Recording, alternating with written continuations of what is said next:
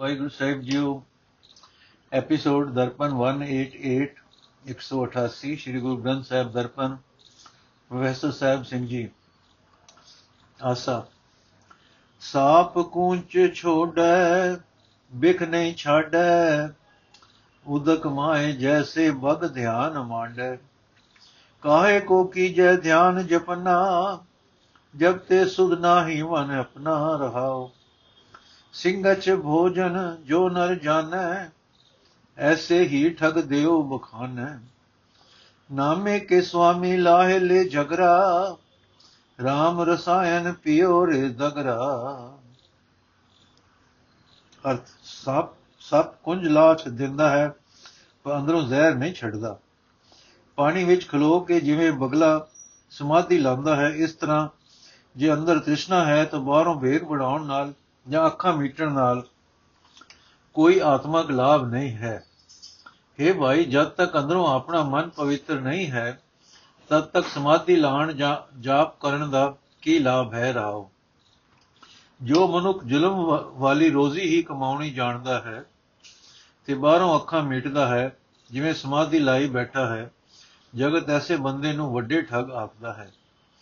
ਇਹ ਨਾਮਦੇਵ, ਤੇਰੇ ਮਾਲਕ ਪ੍ਰਭੂ ਨੇ ਤੇਰੇ ਅੰਦਰੋਂ ਇਹ ਪਖੰਡ ਵਾਲਾ ਝਗੜਾ ਮੁਕਾ ਦਿੱਤਾ ਹੈ। हे ਕਠੋਰ ਚਿਤ ਮਨੁੱਖ, ਪਰਮਾਤਮਾ ਦਾ ਨਾਮ ਅੰਮ੍ਰਿਤ ਪੀ ਅਤੇ ਪਖੰਡ ਛੱਡ। ਸ਼ਬਦ ਦਾ ਭਾਵ। ਉਸੇ ਮਨੁੱਖ ਦੀ ਬੰਦਗੀ ਥਾਂ ਪੈ ਸਕਦੀ ਹੈ, ਜੋ ਰੋਜ਼ੀ ਕਮਾਉਣ ਵਿੱਚ ਵੀ ਕੋਈ ਵਲ ਛਲ ਨਹੀਂ ਕਰਦਾ ਅਤੇ ਕਿਸੇ ਦਾ ਹੱਕ ਨਹੀਂ ਮਾਰਦਾ। ਨੋਟ। ਇੱਥੇ ਧਾਰਮਿਕ ਪਖੰਡ ਵਿਖਾਵੇ ਦੀ ਨਿਖੇਧੀ ਕੀਤੀ ਗਈ ਹੈ। ਵੇਖੋ ਬੇਣੀ ਜੀ, ਦਸ਼ਬਦ ਤਨ ਚੰਦਨ ਮਸਤਕ ਪਾਤੀ, ਆਸਾ। ਪਾਰ ਬ੍ਰਹਮ ਜੇ ਚੀਨ ਸੀ, ਆਸਾ ਤੇ ਨਾ ਭਾਵਸੀ ਰਾਮਾ ਭਗਤੇ ਚੇਤਿਏ ਲੈ ਅਚਿੰਤ ਮਨ ਰਾਖਸੀ ਕੈਸੇ ਮਨ ਤਰੇ ਗਰੇ ਸੰਸਾਰ ਸਾਗਰ ਬਿਖੇ ਕੋ ਬਨਾ। ਝੂਠੀ ਮਾਇਆ ਦੇਖ ਕੇ ਭੁਲਾ ਰੇ ਮਨਾ ਰਹੋ। ਛੀਪ ਕੇ ਘਰ ਜਨਮ ਦੇ ਲਾ, ਗੁਰੂ ਉਪਦੇਸ਼ ਬੈਲਾ ਸੰਤਿਆ ਕੇ ਪ੍ਰਸਾਦ ਨਾਮਾ ਹਰ ਭੇਟੁਲਾ ਅਰਥ, ਇਹ ਮੇਰੇ ਮਨ ਸੰਸਾਰ ਸਮੁੰਦਰ ਤੋਂ ਕਿਵੇਂ ਪਾਰ ਲੰਘੇਗਾ? ਇਸ ਸੰਸਾਰ ਸਮੁੰਦਰ ਵਿੱਚ ਵਿਕਾਰਾਂ ਦਾ ਪਾਣੀ ਭਰਿਆ ਪਿਆ ਹੈ। ਇਹ ਮਨ ਇਹ ਨਾਸ਼ਵੰਤ ਮਾਇਕ ਪਦਾਰਥ ਵੇਖ ਕੇ ਤੂੰ ਪਰਮਾਤਮਾ ਵੱਲੋਂ ਖੁੰਝ ਗਿਆ ਹੈ। ਰਹਾਉ ਜੋ ਮਨੁੱਖ ਪਰਮਾਤਮਾ ਨਾਲ ਜਾਣ ਪਛਾਣ ਪਾ ਲੈਂਦੇ ਹਨ, ਤਿਨਾਂ ਸੰਤ ਜਨਾਂ ਨੇ ਪ੍ਰਭੂ ਨੂੰ ਸਿਮਰਿਆ ਹੈ, ਉਹਨਾਂ ਨੂੰ ਹੋਰ ਹੋਰ ਆਸਾਂ ਚੰਗੀਆਂ ਨਹੀਂ ਲੱਗਦੀਆਂ। ਪ੍ਰਭੂ ਉਹਨਾਂ ਦੇ ਮਨ ਨੂੰ ਚਿੰਤਾ ਤੋਂ ਬਚਾਈ ਰੱਖਦਾ ਹੈ। ਮੈਨੂੰ ਨਾਮੇ ਨੂੰ ਭਾਵੇਂ ਜੇਕਰ ਛਿੰਬੇ ਦੇ ਘਰ ਜਨਮ ਦਿੱਤਾ, ਪਰ ਉਸ ਦੀ ਮਿਹਰ ਨਾਲ ਮੈਨੂੰ ਸਤਿਗੁਰੂ ਦਾ ਉਪਦੇਸ਼ ਮਿਲ ਗਿਆ। ਹੁਣ ਸੰਤ ਜਨਾਂ ਦੀ ਕਿਰਪਾ ਨਾਲ ਮੈਨੂੰ ਨਾਮੇ ਨੂੰ ਰੱਬ ਮਿਲ ਪਿਆ ਹੈ। ਨੋਟ ਸਵਾਰਥੀ ਲੋਕਾਂ ਦੀਆਂ ਘੜੀਆਂ ਹੋਈਆਂ ਕਹਾਣੀਆਂ ਵੱਲ ਜਾਈਏ ਕਿ ਭਗਤ ਨਾਮਦੇਵ ਜੀ ਦੇ ਆਪਣੇ ਬਚਨਾਂ ਉੱਤੇ ਇਤਬਾਰ ਕਰੀਏ। ਗਾੜਤ ਆਖਦੀ ਹੈ ਕਿ ਪਿਓ, ਕਿਤੇ ਕੰਮ ਗਿਆ, ਪਿੱਛੋਂ ਨਾਮਦੇਵ ਨੇ ਠਾਕੁਰਾਂ ਨੂੰ ਦੁੱਧ ਪਿਲਾ ਲਿਆ। ਤਾਂ ਇਸ ਤਰ੍ਹਾਂ ਨਾਮਦੇਵ ਨੂੰ ਰੱਬ ਮਿਲ ਪਿਆ। ਪਰ ਨਾਮਦੇਵ ਜੀ ਆਪ ਇਹ ਆਖਦੇ ਹਨ ਕਿ ਮੈਨੂੰ ਨਾਮੇ ਨੂੰ ਸੰਤਰ ਕੇ ਪ੍ਰਸਾਦ ਹਰ ਭੇਟਲਾ ਕਿਉਂਕਿ ਮੈਨੂੰ ਗੁਰੂ ਉਪਦੇਸ਼ ਬਹਿਲਾ ਅਸਾਡੀ ਲਾ ਪ੍ਰਵਾਹੀ ਦਾ ਕੋਈ ਤਾਂ ਹੱਦ ਬੰਨਾ ਹੋਣਾ ਚਾਹੀਦਾ ਹੈ। ਅਸਾਡੇ ਸ਼ਹਿਨशाह ਗੁਰੂ ਰਾਮਦਾਸ ਜੀ ਵੀ ਹਮੀ ਭਰਦੇ ਹਨ ਕਿ ਹਰ ਜਪਤਿਆਂ ਉੱਤਮ ਪਦਵੀ ਪਾਏ। ਕੌਣ ਕੌਣ ਰਵਿਦਾਸ ਚਮਾਰ ਉਸਤਤ ਕਰੈ ਹਰ ਭਗਤ ਨਿਮਕ ਇਕ ਰਾਏ ਰਹਾਓ। ਹਰ ਹਰ ਕੀਰਤ ਨਿਮਕ ਇਕ ਗਾਏ ਰਹਾਓ। ਅਤੇ ਨਾਮ ਦੇ ਪ੍ਰਤ ਲਗੀ ਹਰ ਸੇਤੀ।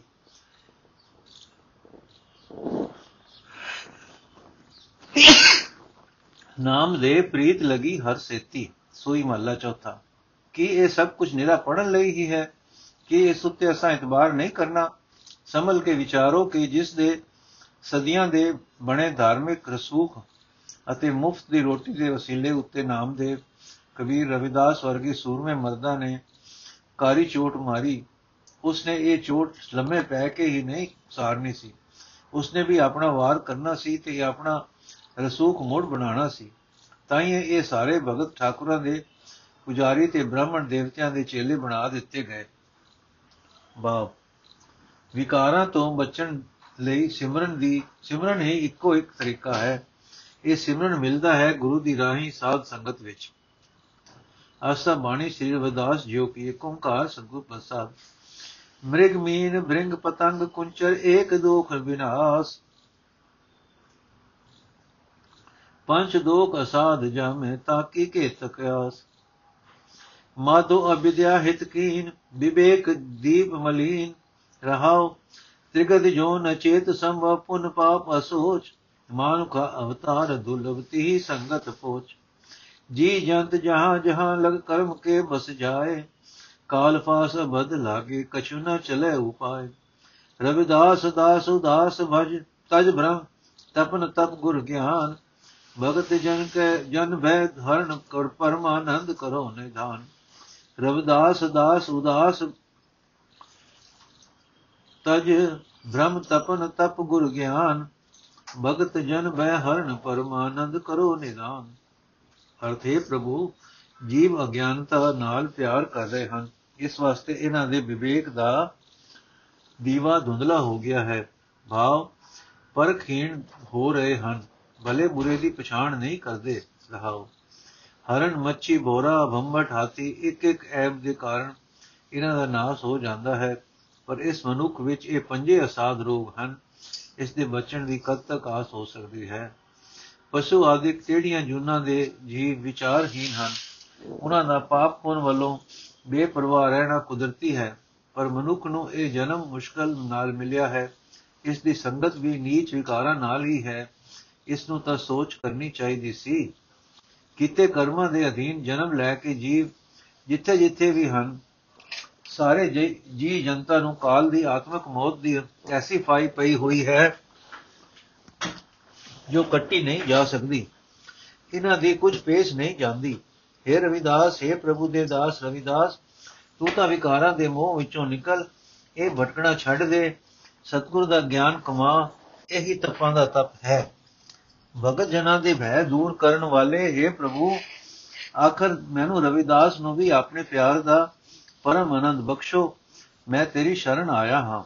ਭਾਵ, ਇੱਕ ਵਿਕਾਰ ਨਹੀਂ, ਮਾਣ।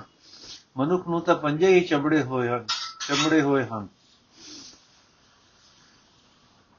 ਆਪਣੇ ਉਦਮ ਨਾਲ ਮਨੁੱਖ ਆਪਣੀ ਸਮਝ ਦਾ ਦੀਵਾ ਸਾਫ਼ ਨਹੀਂ ਰੱਖ ਸਕਦਾ। ਪ੍ਰਭੂ ਦੀ ਸ਼ਰਨ ਪਿਆ ਹੀ ਵਿਕਾਰਾਂ ਤੋਂ ਬਚ ਸਕਦਾ ਹੈ। ਆਸਾ, ਸੰਤ ਤੁਜੀ ਤਨ ਸੰਗਤ ਪ੍ਰਾਨ, ਸਤਗੁਰ ਗਿਆਨ ਜਾਣੈ, ਸੰਤ ਦੇਵਾ ਦੇਵ। ਸੰਤ ਚੀ ਸੰਗਤ, ਸੰਤ ਕਥਾ ਰਸ ਸੰਤ ਪ੍ਰੇਮ ਮਾਝੇ ਦੀਜੈ ਦੇਵਾ ਦੇਵ ਰਹਾਓ।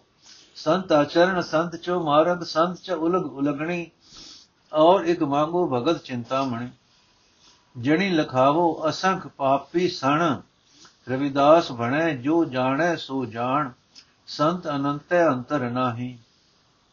ਅਰਥੇ ਦੇਵਤਿਆਂ ਦੇ ਦੇਵਤੇ ਪ੍ਰਭੂ, ਮੈਨੂੰ ਸੰਤਾਂ ਦੀ ਸੰਗਤ ਬਖਸ਼।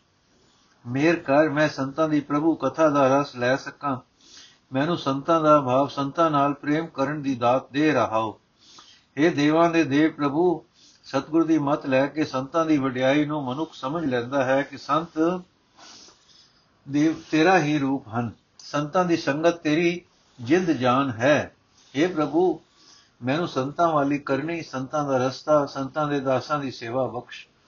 ਮੈਂ ਤੇਤੋਂ ਇੱਕ ਹੋਰ ਦਾਤ ਵੀ ਮੰਗਦਾ ਹਾਂ। ਮੈਨੂੰ ਆਪਣੀ ਭਗਤੀ ਦੇ। ਜੋ ਮਨ ਚਿੰਦੇ ਫਲ ਦੇਣ ਵਾਲੀ ਮਣੀ ਹੈ, ਮੈਨੂੰ ਵਿਕਾਰੀਆਂ ਤੇ ਪਾਪੀਆਂ ਦਾ ਦਰਸ਼ਨ ਨਾ ਕਰਾਈ।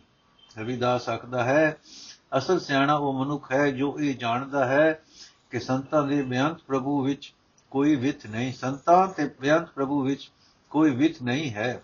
ਵਾਹ, ਪ੍ਰਭੂ ਦਰ ਤੋਂ ਅਰਦਾਸ हे ਪ੍ਰਭੂ, ਸਾਧ ਸੰਗਤ ਦਾ ਮਿਲਾਪ ਬਖਸ਼। ਆਸਾ। ਤੁਮ ਚੰਦਨ ਹਮ ਇਰੜ ਬਾਪਰੇ, ਸੰਗ ਤੁਮਾਰੇ ਬਾਸਾ। ਨੀਚ ਰੂਪ ਤੇ ਊਚ ਭਏ ਹੈ, ਗੰਧ ਸੁਗੰਧ ਨਿਵਾਸਾ। ਮਾਦੋ ਸਤ ਸੰਗਤ ਸਰਣ ਤੁਮਾਰੀ, ਹਮ ਔਗਨ ਤੁਮ ਉਪਕਾਰੀ ਰਹਾਓ। ਤੁਮ ਮਕਤੂਲ ਸੁਬੇਦ ਸਪੀਲ ਹਮ ਬਪਰੇ ਜਸ ਕੀਆ। ਸਤ ਸੰਗਤ ਮਿਲ ਰਹੀ ਹੈ ਮਾਦੋ, ਜੈਸੇ ਮਧੁਬ ਮਖੀਰਾ। ਜਾਤੀ ਓਛਾ, ਪਾਤੀ ਓਛਾ ਓਛਾ ਜਨਮ ਹਮਾਰਾ। ਰਾਜਾ RAM ਕੀ ਸੇਵਨਾ ਕੀਨੀ, ਕਹਿ ਰਵਿਦਾਸ ਚਮਾਰਾ। ਅਰਥੇ ਮਾਧੋ, ਮੈਂ ਤੇਰੀ ਸਾਧ ਸੰਗਤ ਦੀ ਓਟ ਫੜੀ ਹੈ, ਮੈਨੂੰ ਇਥੋਂ ਵਿਛੜਨ ਨਾ ਦੇਈ। ਮੈਂ ਮੰਦ ਕਰਮੀ ਹਾਂ, ਤੇਰਾ ਸਤਸੰਗ ਛੱਡ ਕੇ ਮੋੜ ਮੰਦੇ ਪਾਸੇ ਤੁਰ ਪੈਂਦਾ ਹਾਂ, ਪਰ ਤੂੰ ਮੇਰ ਕਰਨ ਵਾਲਾ ਹੈ, ਤੂੰ ਫਿਰ ਜੋੜ ਲੈਂਦਾ ਹੈ ਰਹਾਉ हे ਮਾਧੋ, ਤੂੰ ਚੰਦਨ ਦਾ ਬੂਟਾ ਹੈ, ਮੈਂ ਨਿਮਾਣਾ ਹਰਣ ਹਾਂ ਪਰ ਤੇਰੀ ਮੇਰ ਨਾਲ ਮੈਨੂੰ ਤੇਰੇ ਚਰਨਾਂ ਵਿੱਚ ਰਹਿਣ ਲਈ ਥਾਂ ਮਿਲ ਗਈ ਹੈ। ਤੇਰੀ ਸੋਹਣੀ ਮਿੱਠੀ ਵਾਸਨਾ ਮੇਰੇ ਅੰਦਰ ਵਸ ਪਈ ਹੈ। ਹੁਣ ਮੈਂ ਨੀਵੇਂ ਰੁੱਖ ਤੇ ਉੱਚਾ ਤੋਂ ਉੱਚਾ ਬਣ ਗਿਆ ਹਾਂ। हे ਮਾਧੋ ਤੂੰ ਚਿੱਟਾ, ਪੀਲਾ, ਸੋਹਣਾ ਰੇਸ਼ਮ ਹੈ। ਮੈਂ ਨਿਮਾਣਾ ਉਸ ਕੀੜੇ ਵਾਂਗ ਹਾਂ, ਜੋ ਰੇਸ਼ਮ ਨੂੰ ਛੱਡ ਕੇ ਬਾਹਰ ਨਿਕਲ ਜਾਂਦਾ ਹੈ ਤੇ ਮਰ ਜਾਂਦਾ ਹੈ। ਮਾਧੋ ਮੇਰ ਕਰ, ਮੈਂ ਤੇਰੀ ਸਾਧ ਸੰਗਤ ਵਿੱਚ ਜੁੜਿਆ ਰਹਾ। ਜਿਵੇਂ ਸ਼ਹਿਦ ਦੀਆਂ ਮੱਖੀਆਂ ਸ਼ਹਿਦ ਦੇ ਛੱਤੇ ਵਿੱਚ ਟਿਕੀਆਂ ਰਹਿੰਦੀਆਂ ਹਨ, ਰਵਿਦਾਸ ਚਮਿਆਰ ਆਖਦਾ ਹੈ, ਲੋਕਾਂ ਦੀਆਂ ਨਜ਼ਰਾਂ ਵਿੱਚ ਮੇਰੀ ਜਾਤ ਨੇਵੀਂ, ਮੇਰੀ ਕੁਲ ਨੇਵੀਂ, ਮੇਰਾ ਜਨਮ ਨੀਵਾ, ਪਰ हे ਮਾਧੋ, ਮੇਰੀ ਜਾਤ ਕੁਲ ਤੇ ਜਨਮ ਸੱਚਮੁੱਚ ਨੀਵੇਂ ਰਹਿ ਜਾਣਗੇ। ਜੇ ਮੈਂ हे ਮੇਰੇ ਮਾਲਕ, ਪ੍ਰਭੂ ਤੇਰੀ ਭਗਤੀ ਨਾ ਕੀਤੀ।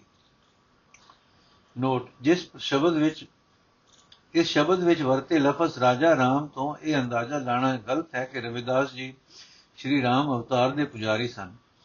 ਜਿਸ ਸਰਵ ਵਿਆਪਕ ਮਾਲਕ ਨੂੰ ਉਹ ਅਖੀਰਲੀ ਤੁਕ ਵਿੱਚ ਰਾਜਾ ਰਾਮ ਆਖਦੇ ਹਨ, ਉਸੇ ਨੂੰ ਉਹ ਰਹਾਉ ਦੀ ਤੁਕ ਵਿੱਚ ਮਾਧੋ ਆਖਦੇ ਹਨ। ਜੇ ਅਰਦਾਸ ਜੇ ਅਵਤਾਰ ਪੂਜਾ ਦੀ ਤੰਗ ਦਿਲੀ ਵੱਲ ਜਾਈਏ ਤਾਂ ਲਫ਼ਜ਼ ਮਾਧੋ ਕ੍ਰਿਸ਼ਨ ਜੀ ਦਾ ਨਾਮ ਹੈ। ਸ਼੍ਰੀ ਰਾਮਚੰਦਰ ਜੀ ਦਾ ਪੁਜਾਰੀ ਆਪਣੇ ਪੂਜੇ ਅਵਤਾਰ ਨੂੰ ਸ਼੍ਰੀ ਕ੍ਰਿਸ਼ਨ ਜੀ ਦੇ ਕਿਸੇ ਨਾਮ ਨਾਲ ਨਹੀਂ ਬੁਲਾ ਸਕਦਾ।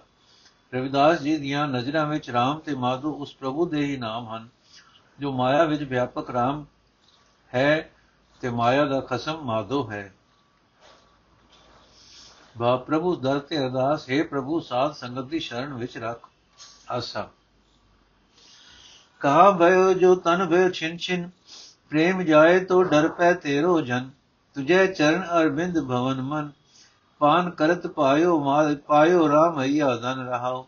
ਸੰਪਦ ਵਿਪਤ ਪਟਲ ਮਾਇਆ ਧਨ, ਤਾਂ ਮੈਂ ਮਗਨ ਹੋਤ ਨਾ ਤੇਰੋ ਜਨ। ਪ੍ਰੇਮ ਕੀ ਜੇਵਰੀ ਬਾਧਿਓ ਤੇਰੋ ਜਨ ਕਹਿ ਰਵਿਦਾਸ ਛੁਟਿਬੋ ਕਵਨ ਛੁਟਿਬੋ ਕਵਨ ਗੁਣ। ਅਰਥੇ ਸੋਹਣੇ RAM ਮੇਰਾ ਮਨ ਕੋਲ ਫੁੱਲ ਵਰਗੇ ਸੋਹਣੇ ਤੇਰੇ ਚਰਨਾਂ ਨੂੰ ਆਪਣੇ ਰਹਿਣ ਦੀ ਥਾਂ ਬਣਾ ਚੁੱਕਿਆ ਹੈ। ਤੇਰੇ ਚਰਨ ਕਮਲਾਂ ਵਿੱਚੋਂ RAM ਰਸ, ਨਾਮ ਰਸ ਪੀਂਦਿਆਂ ਪੀਂਦਿਆਂ ਮੈਂ ਲੱਭ ਪਿਆ ਹੈ। ਮੈਂ ਲੱਭ ਪਿਆ ਹੈ, ਲੱਭ ਲਿਆ ਹੈ, ਮੈਂ ਲੱਭ ਲਿਆ ਹੈ। ਤੇਰਾ ਨਾਮ ਧਨ ਰਹਾਓ। ਇਹ ਨਾਮ ਧਨ ਲੱਭ ਕੇ ਹੁਣ ਜੇ ਮੇਰਾ ਸਰੀਰ ਨਾਸ ਵੀ ਹੋ ਜਾਏ ਤਾਂ ਵੀ ਮੈਨੂੰ ਕੋਈ ਪਰਵਾਹ ਨਹੀਂ। ਏ ਰਾਮ, ਤੇਰਾ ਸੇਵਕ ਤਦੋਂ ਹੀ ਅਬਰਾ ਅਬਰਾ, ਘਬਰਾਏ ਘਬਰਾਵੇਗਾ ਇਸ ਦੇ ਮਨ ਵਿੱਚੋਂ ਤੇਰੇ ਚਰਨਾਂ ਦਾ ਪਿਆਰ ਦੂਰ ਹੋਵੇਗਾ। ਤੇਰਾ ਸੇਵਕ ਤਦੋਂ ਹੀ ਘਬਰਾਏਗਾ ਜੇ ਇਸ ਦੇ ਮਨ ਵਿੱਚੋਂ ਤੇਰੇ ਚਰਨਾਂ ਦਾ ਪਿਆਰ ਦੂਰ ਹੋਵੇਗਾ। ਸ਼ੋਕ, ਵਿਪਤਾ, ਧਨ ਇਹ ਮਾਇਆ ਦੇ ਪਰਦੇ ਹਨ, ਜੋ ਮਨੁੱਖ ਦੀ ਮਤ ਉੱਤੇ ਪਏ ਰਹਿੰਦੇ ਹਨ। हे ਪ੍ਰਭੂ, ਤੇਰਾ ਸੇਵਕ ਮਾਇਆ ਦੇ ਇਹਨਾਂ ਪਰਦਿਆਂ ਵਿੱਚ ਹੁਣ ਨਹੀਂ ਫਸਦਾ। ਰਵਿਦਾਸ ਆਖਦਾ ਹੈ हे ਪ੍ਰਭੂ, ਮੈਂ ਤੇਰਾ ਦਾਸ, ਤੇਰੇ ਪਿਆਰ ਦੀ ਰੱਸੀ ਨਾਲ ਬੱਜਾ ਹੋਇਆ ਹਾਂ, ਇਸ ਵਿੱਚੋਂ ਨਿਕਲਣ ਨੂੰ ਮੇਰਾ ਜੀ ਨਹੀਂ ਕਰਦਾ। ਸ਼ਬਦ ਦਾ ਭਾਵ। ਜਿਸ ਮਨੁੱਖ ਨੂੰ ਪ੍ਰਭੂ ਚਰਨਾਂ ਦਾ ਪਿਆਰ ਪ੍ਰਾਪਤ ਹੋ ਜਾਏ ਉਸ ਨੂੰ ਦੁਨੀਆ ਦੇ ਹਰ ਸੋਗ ਪੋ ਨਹੀਂ ਸਕਦੇ। ਹਾਸਾ। ਹਰ ਹਰ ਹਰ ਹਰ ਹਰ ਹਰ ਹਰੇ, ਹਰ ਸਿਮਰਤ ਜਨ ਗਏ, ਨਿਸਤਰ ਕਰੇ ਰਹਾਓ। ਹਰ ਕੇ ਨਾਮ ਕਬੀਰ ਉਜਾਗਰ, ਜਨਮ ਜਨਮ ਕੇ ਕਾਟੇ ਕਾਗਰ। ਨਿਮਤ ਨਾਮ ਦੇਵ ਦੂਧ ਪਿਆਇਆ ਤੋ ਜਗ ਜਨਮ ਸੰਕਟ ਨਹੀਂ ਆਇਆ। ਜਨ ਰਵਿਦਾਸ RAM ਰੰਗ ਰਾਤਾ ਕਿਉ ਗੁਰ ਪ੍ਰਸਾਦ ਨਰਕ ਨਹੀਂ ਜਾਤਾ? ਅਰਥ, ਸਵਾਸ ਸਵਾਸ ਹਰੀ ਨਾਮ ਸਿਮਰਨ ਨਾਲ ਹਰੀ ਦੇ ਦਾਸ ਸੰਸਾਰ ਸਮੁੰਦਰ ਤੋਂ ਪੂਰਨ ਤੌਰ ਤੇ ਪਾਰ ਲੰਘ ਜਾਂਦੇ ਹਨ ਰਾਵ ਹਰੀ ਨਾਮ ਸਿਮਰਨ ਦੀ ਬਰਕਤ ਨਾਲ ਕਬੀਰ ਭਗਤ ਜਗਤ ਵਿੱਚ ਮਸ਼ਹੂਰ ਹੋਇਆ ਤੇ ਉਸ ਦੇ ਜਨਮਾਂ ਜਨਮਾਂ ਦੇ ਕੀਤੇ ਕਰਮਾਂ ਦੇ ਲੇਖੇ ਮੁੱਕ ਗਏ। ਹਰੀ ਨਾਮ ਸਿਮਰਨ ਦੇ ਕਾਰਨ ਹੀ ਨਾਮਦੇਵ ਨੇ ਗੋਬਿੰਦ ਰਾਏ ਨੂੰ ਦੁੱਧ ਪਿਆਇਆ ਸੀ। ਤੇ ਨਾਮ ਜਪਿਆ ਹੀ, ਉਹ ਜਗਤ ਦੇ ਜਨਮਾਂ ਦੇ ਕਸ਼ਟਾਂ ਵਿੱਚ ਨਹੀਂ ਪਿਆ। ਹਰੀ ਦਾ ਦਾਸ ਰਵਿਦਾਸ ਵੀ ਪ੍ਰਭੂ ਦੇ ਪਿਆਰ ਵਿੱਚ ਰੰਗਿਆ ਗਿਆ ਹੈ। ਇਸ ਰੰਗ ਦੀ ਬਰਕਤ ਨਾਲ ਸਤਗੁਰ ਦੀ ਮਿਹਰ ਦਾ ਸਦਕਾ ਰਵਿਦਾਸ ਨਰਕਾਂ ਵਿੱਚ ਨਹੀਂ ਪਏਗਾ। ਹਰ ਇੱਕ ਸ਼ਬਦ ਦਾ ਮੁੱਖ ਭਾਵ ਰਹਾਉ ਦੀ ਤੁਕ ਵਿੱਚ ਹੋਇਆ ਕਰਦਾ ਹੈ। ਕਿਸੇ ਹਰ ਸਿਮਰਨ ਦੀ ਵਡਿਆਈ ਦੱਸੀ ਹੈ ਕਿ ਜਿਨ੍ਹਾਂ ਬੰਦਿਆਂ ਨੇ ਸਵਾਸ ਸਵਾਸ ਪ੍ਰਭੂ ਨੂੰ ਯਾਦ ਰੱਖਿਆ, ਉਹਨਾਂ ਨੂੰ ਜਗਤ ਦੀ ਮਾਇਆ ਵਿਆਪ ਨਹੀਂ ਸਕਦੀ। ਇਹ ਅਸੂਲ ਦੱਸ ਕੇ ਦੋ ਵਕਤਾਂ ਦੀ ਮਿਸਲ ਦਿੰਦੇ ਹਨ। ਕਬੀਰ ਨੇ ਭਗਤੀ ਕੀਤੀ, ਉਹ ਜਗਤ ਵਿੱਚ ਪ੍ਰਸਿੱਧ ਹੋਇਆ। ਨਾਮਦੇਵ ਨੇ ਭਗਤੀ ਕੀਤੀ ਤੇ ਉਸ ਨੂੰ ਪ੍ਰਭੂ ਨੂੰ ਵਸ ਵਿੱਚ ਕਰ ਲਿਆ। ਇਸ ਵਿਚਾਰ ਵਿੱਚ ਦੋ ਗੱਲਾਂ ਬਿਲਕੁਲ ਸਾਫ਼ ਹਨ ਕਿ ਇਹ ਕਿ ਨਾਮਦੇਵ, ਇੱਕ ਇਹ ਕਿ ਨਾਮਦੇਵ ਨੇ ਕਿਸੇ ਠਾਕੁਰ ਮੂਰਤੀ ਨੂੰ ਦੁੱਧ ਨਹੀਂ ਪਿਆਇਆ, ਦੂਜੀ ਦੁੱਧ ਪਿਲਾਉਣ ਤੋਂ ਪਿੱਛੋਂ ਨਾਮਦੇਵ ਨੂੰ ਭਗਤੀ ਦੀ ਲਾਗ ਨਹੀਂ ਲੱਗੀ। ਪਹਿਲਾਂ ਹੀ ਉਹ ਪ੍ਰਵਾਨ ਭਗਤ ਸੀ। ਕਿਸੇ ਮੂਰਤੀ ਨੂੰ ਦੁੱਧ ਪਿਆ ਕੇ ਕਿਸੇ ਮੂਰਤੀ ਦੀ ਪੂਜਾ ਕਰਕੇ ਨਾਮਦੇਵ ਭਗਤ ਨਹੀਂ ਬਣਿਆ। ਸਗੋਂ ਸਵਾਸ ਸਵਾਸ ਸਤ ਸਿਮਰਨ ਦੀ ਹੀ ਇਹ ਬਰਕਤ ਸੀ ਕਿ ਪ੍ਰਭੂ ਨੇ ਕਈ ਕੋਤਕ ਵਿਖਾ ਕੇ ਨਾਮਦੇਵ ਦੇ ਕਈ ਕੰਮ ਸਵਾਰੇ ਤੇ ਉਸ ਨੂੰ ਜਗਤ ਵਿੱਚ ਉਗਾ ਕੀਤਾ। ਭਾਵ ਨਾਮ ਸਿਮਰਨ ਦੀ ਬਰਕਤ ਨਾਲ ਨੀਵੀਂ ਜਾਤ ਵਾਲੇ ਬੰਦੇ ਵੀ ਸੰਸਾਰ ਸਮੁੰਦਰ ਤੋਂ ਤਰ ਜਾਂਦੇ ਹਨ। ਮਾਟੀ ਕੋ ਪੁੱਤਰਾ ਕੈਸੇ ਨਚਤ ਹੈ ਦੇਖੇ ਦੇਖੇ ਸੁਨੇ ਭੋਲੇ ਦੋਰਿਓ ਫਿਰਤ ਹੈ ਰਹਾਓ ਜਬ ਕੁਛ ਪਾਵੇ ਤਬ ਗਰਵ ਕਰਤ ਹੈ ਮਾਇਆ ਗਈ ਤਬ ਰੋਵਨ ਲਗਤ ਹੈ ਮਨ ਬਚ ਕ੍ਰਮ ਰਸ ਕਸੇ ਲੁਬਾਨਾ ਬਿਨਸ ਗਿਆ ਜਾਏ ਕਹੂੰ ਸਮਾਨਾ ਕਹਿ ਰਵਿਦਾਸ ਬਾਜੀ ਜਗ ਭਾਈ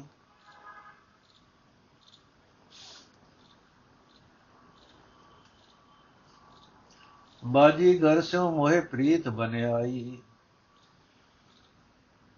ਅਰਥ, ਮਾਇਆ ਦੇ ਮੋਹ ਵਿੱਚ ਫਸ ਕੇ ਇਹ ਮਿੱਟੀ ਦਾ ਪੁਤਲਾ ਕੈਸਾ ਹਾਸੋ ਹੀਣਾ ਹੋ ਕੇ ਠਗ ਨੱਚ ਰਿਹਾ ਹੈ, ਭਟਕ ਰਿਹਾ ਹੈ। ਮਾਇਆ ਨੂੰ ਹੀ ਚਾਰ ਚਫੇਰੇ ਢੂੰਡਦਾ ਹੈ, ਮਾਇਆ ਦੀਆਂ ਹੀ ਗੱਲਾਂ ਸੁਣਦਾ ਹੈ। ਵਾ ਮਾਇਆ ਦੀਆਂ ਗੱਲਾਂ ਹੀ ਸੁਣਨੀਆਂ ਇਸ ਨੂੰ ਚੰਗੀਆਂ ਲੱਗਦੀਆਂ ਹਨ।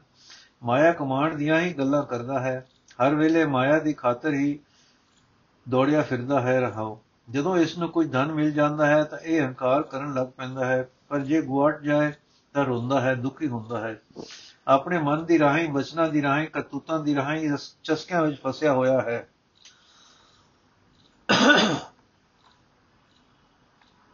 ਆਖਰ ਮੌਤ ਆਉਣ ਤੇ ਜਦੋਂ ਇਹ ਸਰੀਰ ਡਹਿ ਪੈਂਦਾ ਹੈ ਤਾਂ ਜੀਵ ਜਗਤ ਵਿੱਚੋਂ ਜਾ ਕੇ ਪ੍ਰਭੂ ਚਰਨਾਂ ਵਿੱਚ ਅਪੜਨ ਦੇ ਥਾਂ ਕਿਤੇ ਕੁਥਾਂ ਹੀ ਟਿਕਦਾ ਹੈ। ਰਵਿਦਾਸ ਆਖਦਾ, ਹੈ ਭਾਈ ਇਹ ਜਗਤ ਇੱਕ ਖੇਡ ਹੀ ਹੈ, ਮੇਰੀ ਪ੍ਰੀਤ ਤਾਂ ਜਗਤ ਦੀ ਮਾਇਆ ਦੇ ਥਾਂ ਇਹ ਖੇਡ ਦੇ ਬਣਾਉਣ ਵਾਲੇ ਨਾਲ ਲੱਗ ਪਈ ਹੈ। ਸੋ ਮੈਂ ਇਸ ਹਾਸੇ ਹੀਣ ਹਾਸੋ ਹੀਣੇ ਨਾਚ ਤੋਂ ਬਚ ਗਿਆ ਹਾਂ। ਸ਼ਬਦ ਦਾ ਭਾਵ, ਮਾਇਆ ਵਿੱਚ ਫਸਿਆ ਜੀਵ ਭਟਕਦਾ ਹੈ ਤੇ ਹਾਸੋ ਹੀਣਾ ਹੁੰਦਾ ਹੈ। ਇਸ ਖੁਆਰੀ ਤੋਂ ਸਿਰਫ ਉਹੀ ਬਚਦਾ ਹੈ ਜੋ ਮਾਇਆ ਦੇ ਰਚਨਹਾਰ ਪਰਮਾਤਮਾ ਨਾਲ ਪਿਆਰ ਪਾਉਂਦਾ ਹੈ। ਆਸਾ ਬਾਣੀ ਭਗਤ ਧੰਨੇ ਜੀ ਕੀ ਓੰਕਾਰ ਸਤਗੁਰ ਪ੍ਰਸਾਦ।